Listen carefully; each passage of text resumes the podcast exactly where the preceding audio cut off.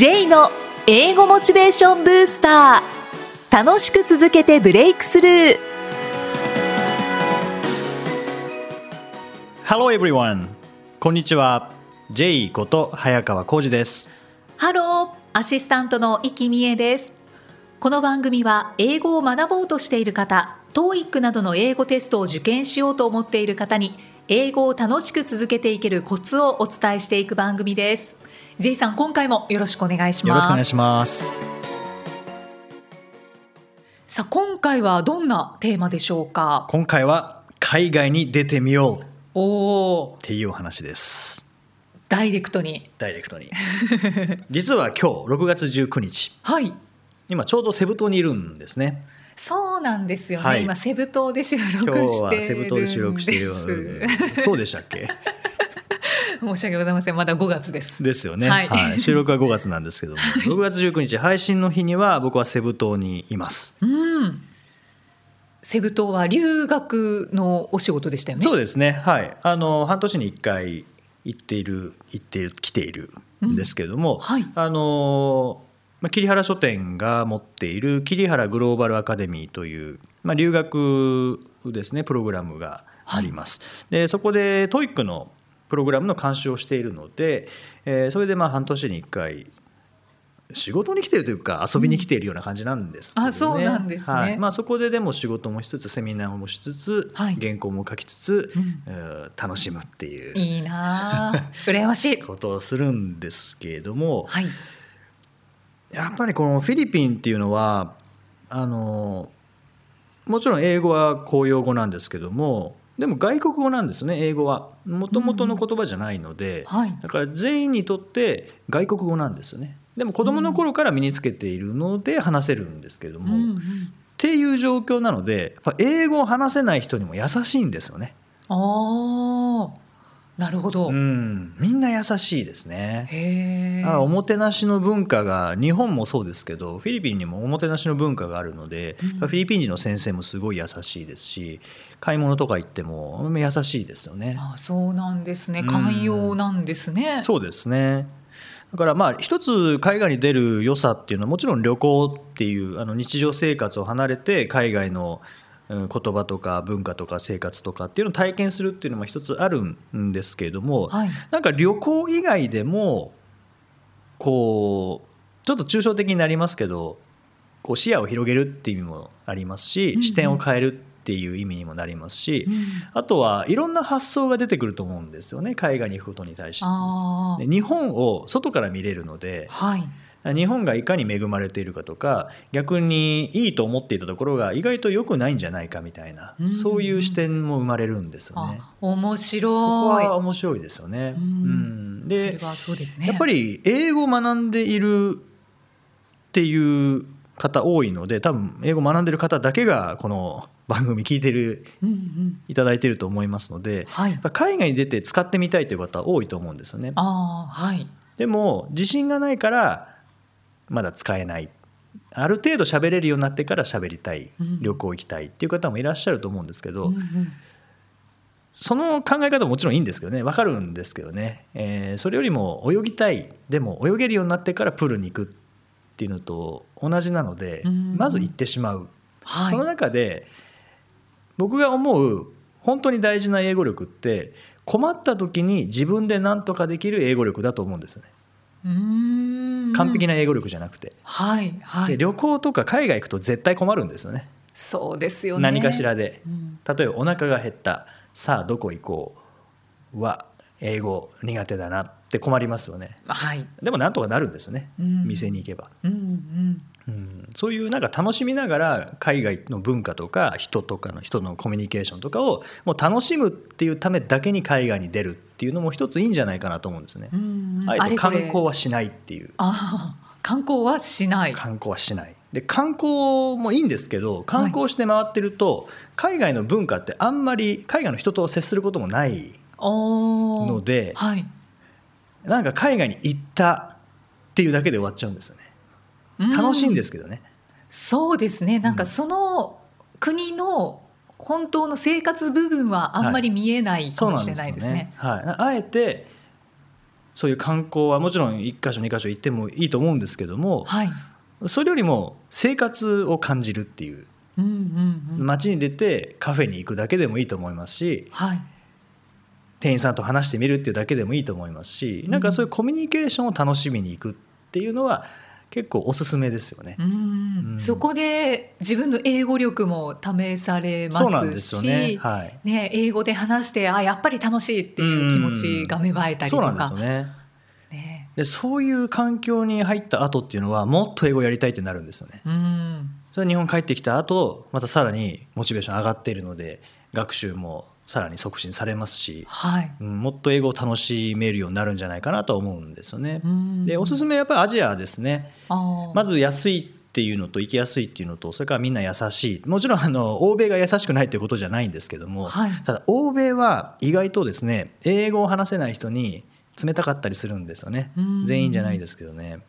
それはもう、もう個人的な体験ですけども、あのニューヨークに行った時ですね、もちろん優しい人もいたんですけども、えー、ホットドッグを買いに行った時になんか発音がよく分かんなかったんですね、店員さんの発音が、はいはい、それで Excuse me って聞き返したら、うん、もうこのアジア人ダメだ、英語も分かんないのかみたいな表情されたんですよね。あ、なんか悔しい悔しいんですけどね、まあ、それは僕の英語力不足っていうのもあるんですけども、でもやっぱりそういう表情っていうのはフィリピンでは、まあ、英語力が当時と違うっていうのもあるんですけど、うん、他の人の話聞いてもやっぱりそういう対応ってあんまり聞かないんですよね。うん、うん、だから、まあ、セブ島なんかだとリゾート地でもありますし、楽しみながら海外を感じられて日本との違いっていうのも感じられるので、はい、結構おすすめではありますよね。そうですね、うん、しかもそんなに遠くないですしね。そうなんですよね。で自分が外国人になる体験っていうのはやっぱ大きいですよね。あのイチローさんが引退関係引退の会見でそんなことをお話しされてましたけどね、うんうん、アメリカ行っての気づきっていうのは自分が外国人になることによってっていう話されてましたけど、日本って同一民族ではないですけどほぼ同一なので、はい、もう言わなくても分かるっていうところがありますし、うん、逆に観光客を見たら外国人だとかなんだ外人だみたいな、うんうん、そういうイメージで見ますけどね、はい、でも自分が外国行ったら自分が外国人になるので、その時の扱いとかっていうのを感じるっていうのはやっぱ大きいですよね、うん、そうですね、はい、逆の経験をする。そうなんですよね、うん、そうするとあ英語っていうのはコミュニケーションのツールなんだっていう、まあ、当たり前のことなんですけど、えー、そのために相手と仲良くなるためのツールでもありますし、相手に知ってもらうためのツールでもありますし、うん、相手のことを知るツールとか物を買うためのツールだったりっていうふうにもなるので、うんうん、なんか英語に対するこうなんていうんですかね、認識っていうのはまた変わってくると思うんですよね。うんうん、本当ですね、学びがいっぱいありますね。いや、本当いいですね。旅行もいいんですけどね、あえて旅行っていうのではない目的で海外に行ってみるっていうのもおすすめですし、うん、あと例えばあのフリーランスで仕事をされている方、はい、もしあの聞かれていたら海外もビジネスの視野に入れてもいいんじゃないかなと思うんですよね。うんうん、海外にもお客さんを持つっていう、うんうん、それはあのピコ太郎を世に出す、はい、ために小坂大魔王さんが取った戦略でもあるんですよね。あ、日本人向けだけではなくて世界に向けて発信すると彼の本にも書いてあるんですけど、はいはいはい、だからあえて世界を見るために海外に出てみる、で自分のビジネスに対してこういうのも入れられるんじゃないかっていう発想にも広がるので、うんうん、もちろんあの会社にお勤めの方にとってもプラスになりますし、うん、フリーでご活躍されている方にとってもかなりプラスになるかなっていうのは思いますね。うん、はい、まあ、どんな仕事でもでもそうですね、うん、はい、あ、海外に出てみましょう、はいはい、というお話でした。はい、イキさんどっか行きたい場所ってありますか？えー、行ってみたい場所ですか？はい、アフリカ。アフリカいいですね。僕もアフリカ行ってみたいんですよね。はいはい、また違う発想が出てくるかもしれないですね。ね、相当ありますしね。ですね、はい、じゃあアフリカでいつか番組をやりますか？ケニアあたりでやりましょうか。ケニア、はい、いいですよ。あのセネガルに恋人がいる知り合いがいるので。あ、そうなんですか。セネガルでもいいですよ。じゃあセネガルで行きましょう。はい、絶対実現しないですね。わかんないですよ。わかんないですかね。はい、楽しみにしてます、はい。よろしくお願いします。英語で名言。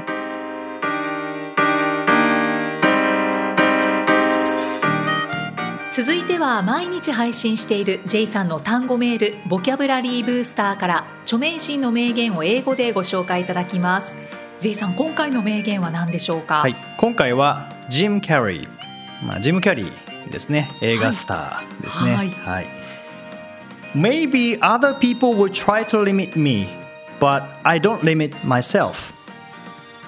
Maybe other people will try to limit me but I don't limit myself.あ、なんか分かった気がするかも。本当ですか？えっと、人は、はい、リミット、はい、かける、はい、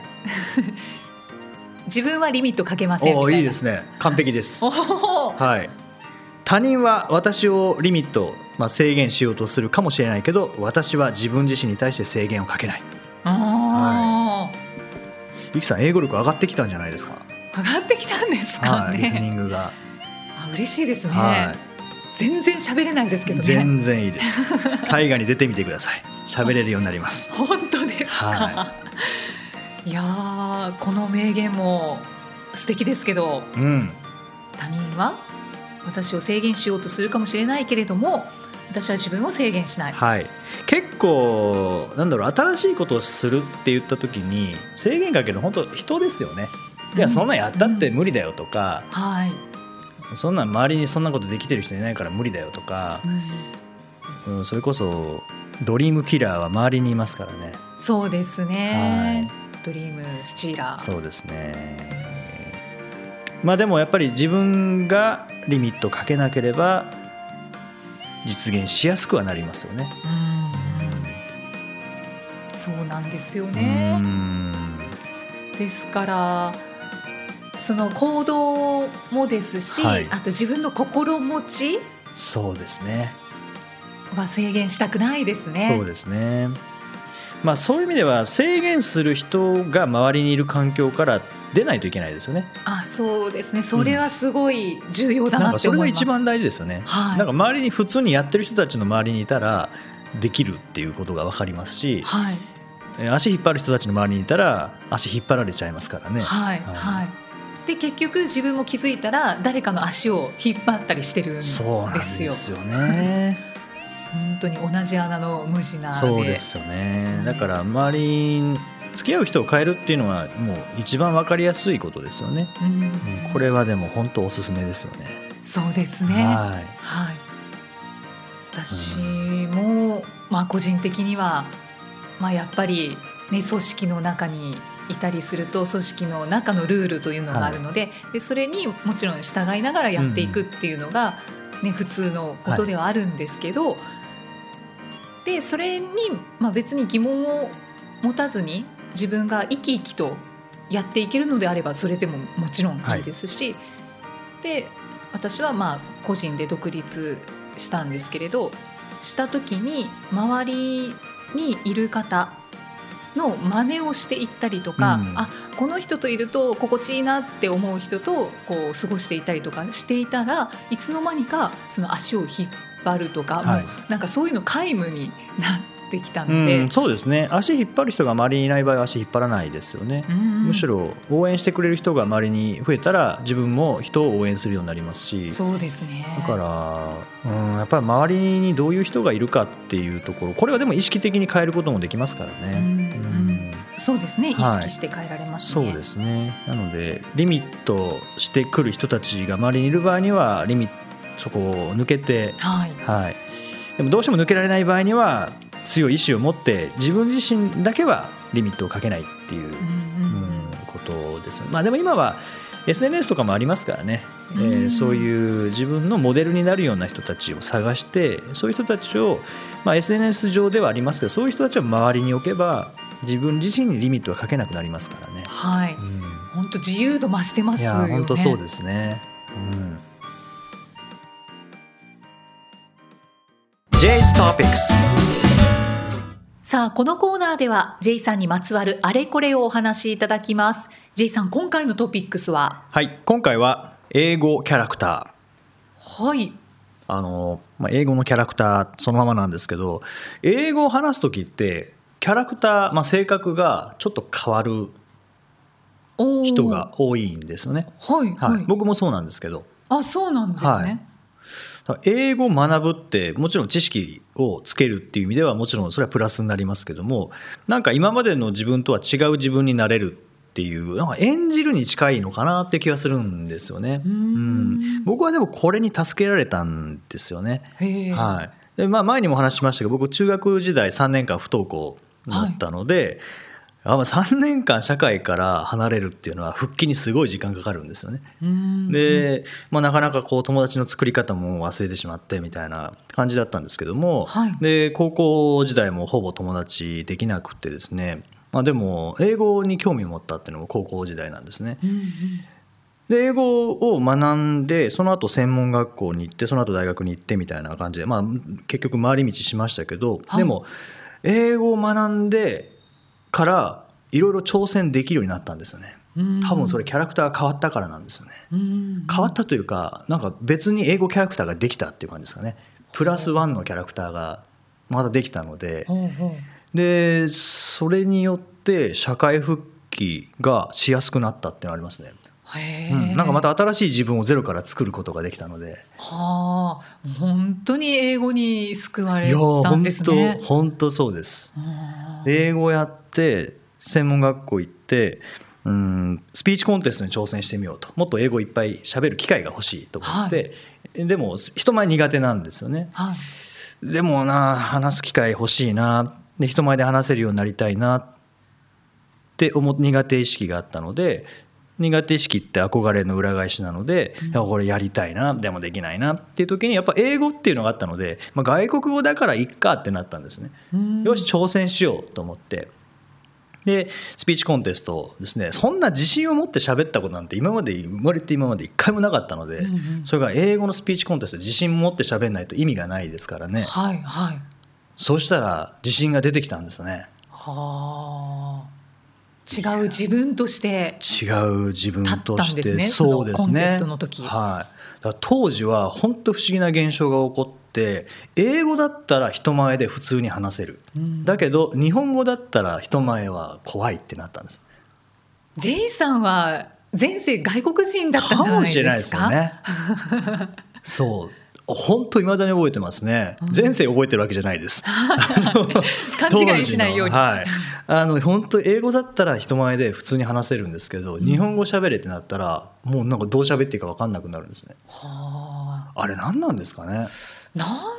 でしょうね、うん、全然分かんないんですけど、僕の仮説ですけど、はい、英語って口開けて喋んないと喋れないんですね、うん、腹式呼吸なんですね、うんうん、あの日本語だったらちっちゃいさしすせそを言うと、これマイク聞こえるか分かんないですけども、ちっちゃく言うとさしすせそなんですよね。さしすせそでも英語のすっていうのはすじゃなくてすなんですね。このす、す強い音なんですね、うんうん、でもこれって腹式じゃないとこのすっていうのは出ないので、ということは腹式で喋る言語が英語、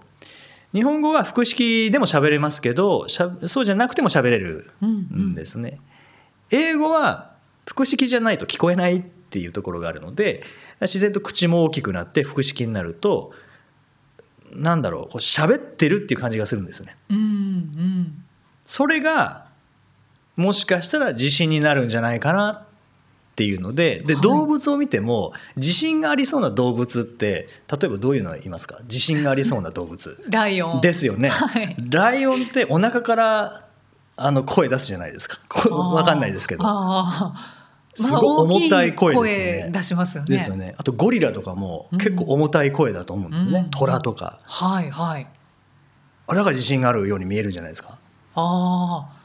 そうですね、はい、鹿って鳴きましたっけ。鹿は多分高い声なのでなんか高いですよね。なんか怯えてますね、鹿は絶えずなんか震えてるみたいな感じで、はいはいはい、それはなんか高い声でなんか喉からこう絞り出しているような声だからじゃないですかね。ああ、それ一理あるかもしれないですね。ですよね。僕はなんかそんなことを思ったんですね。だから英語喋るときは自信が出てきた、日本語のときは喋り方は変わってないので自信がない、だから前で喋れないっていうふたつのキャラクターに分かれたんですね、うんうんうん、ああ、その後は日本語でも喋れるようになったので、はい、まあ、今なんとか仕事できてますけど、うんうんうん、英語キャラクターってあるなと思ったんですよね。あ、分かる分かるっていう人いるかもしれないですね。いますかね。いたらぜひあのコメントいただければ、はあ、だけど本当にそうですね、私英語喋れないですが、まあ、外国にね何回かこう旅行で行った時に、はい、なんとか伝えようと、うん、まあ、ジェスチャーも大きくなるわけですよ、はいはい、だから日本語を喋ってる時は、まあ、そんなに身振り手振りなく、うん、なんかこうじっとした感じで喋りますけど、うん、英語がもし喋れたらなんかもっとこうリアクション大きく、うん、なんか自分の表現をもっとしているのかなってですよね。でジェスチャーを大きくするっていうことは声も絶対大きくなるんですよね。そうですね、口上げてちっちゃい声って出せないので、はいはい、ですよね、ジェスチャーを大きくしてちっちゃい声って出せないんですよね、うんうん、だからそれにジェスチャーに向いてる言語って言ったら多分日本語よりも英語の方がジェスチャーに向いてると思いますし、口開けるって意味でも日本語より英語の方が口開けないと喋れないので、はい、うん、そういったところではこうやっぱキャラクターが新しく出来上がるっていうのはありうるんじゃないかなと思いますね、うんうん、面白いですね。第ひゃくきゅうかいお送りしてまいりました。 J さん、はい、あのちょっと素朴な疑問なんですけれど、はい、J さんよくダジャレを言ったりとか、はい、ツイッターも見てるとダジャレを書いてたりとか、はい、あと英語の、まあ、説明の時にこう、はい、分かりやすくという気持ちがあるんだと思うんですが、はい、例えを多用されているなと思いまして、はい、このダジャレとか例えっていうのは、はい、やっぱりこう意識をしてお話しされてるんですか、はい、ダジャレと例えですか、はい、知りたいですか、はい、どうしようかな、えー、そこなんか隠すところありますかあのこれは意識してます。そうですよね、はい、ダジャレ、まあ、例えは分かるんですが、はい、分かりやすくっていうことですよね、はいはいはい、きっと、はい、そうです。ダジャレはなんでですか。ダジャレはえー、っと真面目に答えていいんですかねお願いします。ダジャレは選挙の演説とか聞きに行った時に、はい、あのダジャレ言う政治家とかいるんですよね。で面白くないんですよね面白くないんですけど、はい、空気が変わるんですよその時、はいはい、ああダジャレって面白くなくても空気変えられるんだって思って、うんうん、まあ、それもありますし、あと言葉遊びなので、うん、やっぱ言葉を使ってる職業ですからね、そこをなんか磨きたいっていうところがあるんですね。ああ、なんかウィットに富んだ表現ができればいいなっていう、はい、まあ最終的にはですね全然ウィットに富んだ表現できてないんですけどでもそうですね、でダジャレってリズム感じゃないですか、はい、リズム感良くなるっていう意味ではこれはトレーニングしておかないといけないんですね。うーん、でダジャレにもふたつあるんですけど、何ですかあのひとつは音声音声向きのダジャレっていうのがあるんですね。音声向き、はい、例えば布団が吹っ飛んだは音声向きのダジャレなんですよ文字向きじゃないんですよ、はいはい、うんうんうん、でも文字向きのダジャレもあるんですよね。なるほど、はい、文字の見た目が似てるっていう、うんうん、その辺を使い分けてます知らなかった、はい、種類があるだなんて。僕のダジャレ、ダジャレ論は結構深いですよ。本当ですか。まだ喋れますか、はいはい、でもエンディングですからね聞きたくなっちゃいますね、はい、例え話もそうですね。でも例え話に関してはみっつ理由があって、ひとつはまず分かりやすい話をする人って絶対例え話が入ってるんですね。うん、確かに。で売れてる芸人さんは絶対例え話が上手なんですよね、はいはい、だからまず単純に面白い、うん、それからもうひとつが分かりやすい、うん、頭に入りやすい、はい、それからみっつめが思い出しやすい。あー、そうですね、はい、っていうのがあるんです。いいこと尽くしですね。いいこと尽くしなんですよ。だからこのみっつの理由があるので、はい、面白い、頭に入りやすい、えー、思い出しやすいですね、うん、このみっつのセット、さんセットですね、うん、さんセットさんセットって英語で言うとあの日の入りっていうさんセットですね。そうやって頭の中に入っていくイメージ。さすがでございますダジャレが入りました。ありがとうございます。はい、あの最後にお聞きしてもいいですか、はい、例えをじゃあ使う、はい、こういう例えをしようって思った時に、はい、やっぱり準備というか、あ、これは使えるな例えに、はい、とか思われることあるんじゃないかと思うんですけど、はい、そういうのはどういうところで調達されてますか？それは今は湧いて出てくるんですけど、もともとは本読んだりとか人の話聞いたりとかっていうのでメモしてましたね。ああ、はい、そうなんですね、はい、ありがとうございます。勉強になりました、はい、ありがとうございます、はい、たとえ重要だなってすごく思っているので。いや本当たとえ重要ですよですよね、はい、僕たとえが上手くなってから授業を聞いてもらえるようになったので。そうですか、はい、皆さんが聞く耳を持ち始めた、はい、そうなんですよ。あじゃあ私も磨きます。お願いします、はい、ダジャレは分かりませんが大丈夫です。ダジャレはいいですいいですか、はいはいはい、ありがとうございます。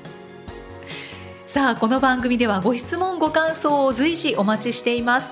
メッセージは J さんのアメブロ英語モチベーションブースターの中のポッドキャスト下にお問い合わせフォームがありますので、お気軽にお送りください。ツイッターでもお待ちしています。それでは J さん OK thank you for listening. See you next week. Bye bye. この番組は提供株式会社ラーニングコネクションズ、プロデュースキクタス、ナレーション生きみえでお送りしました。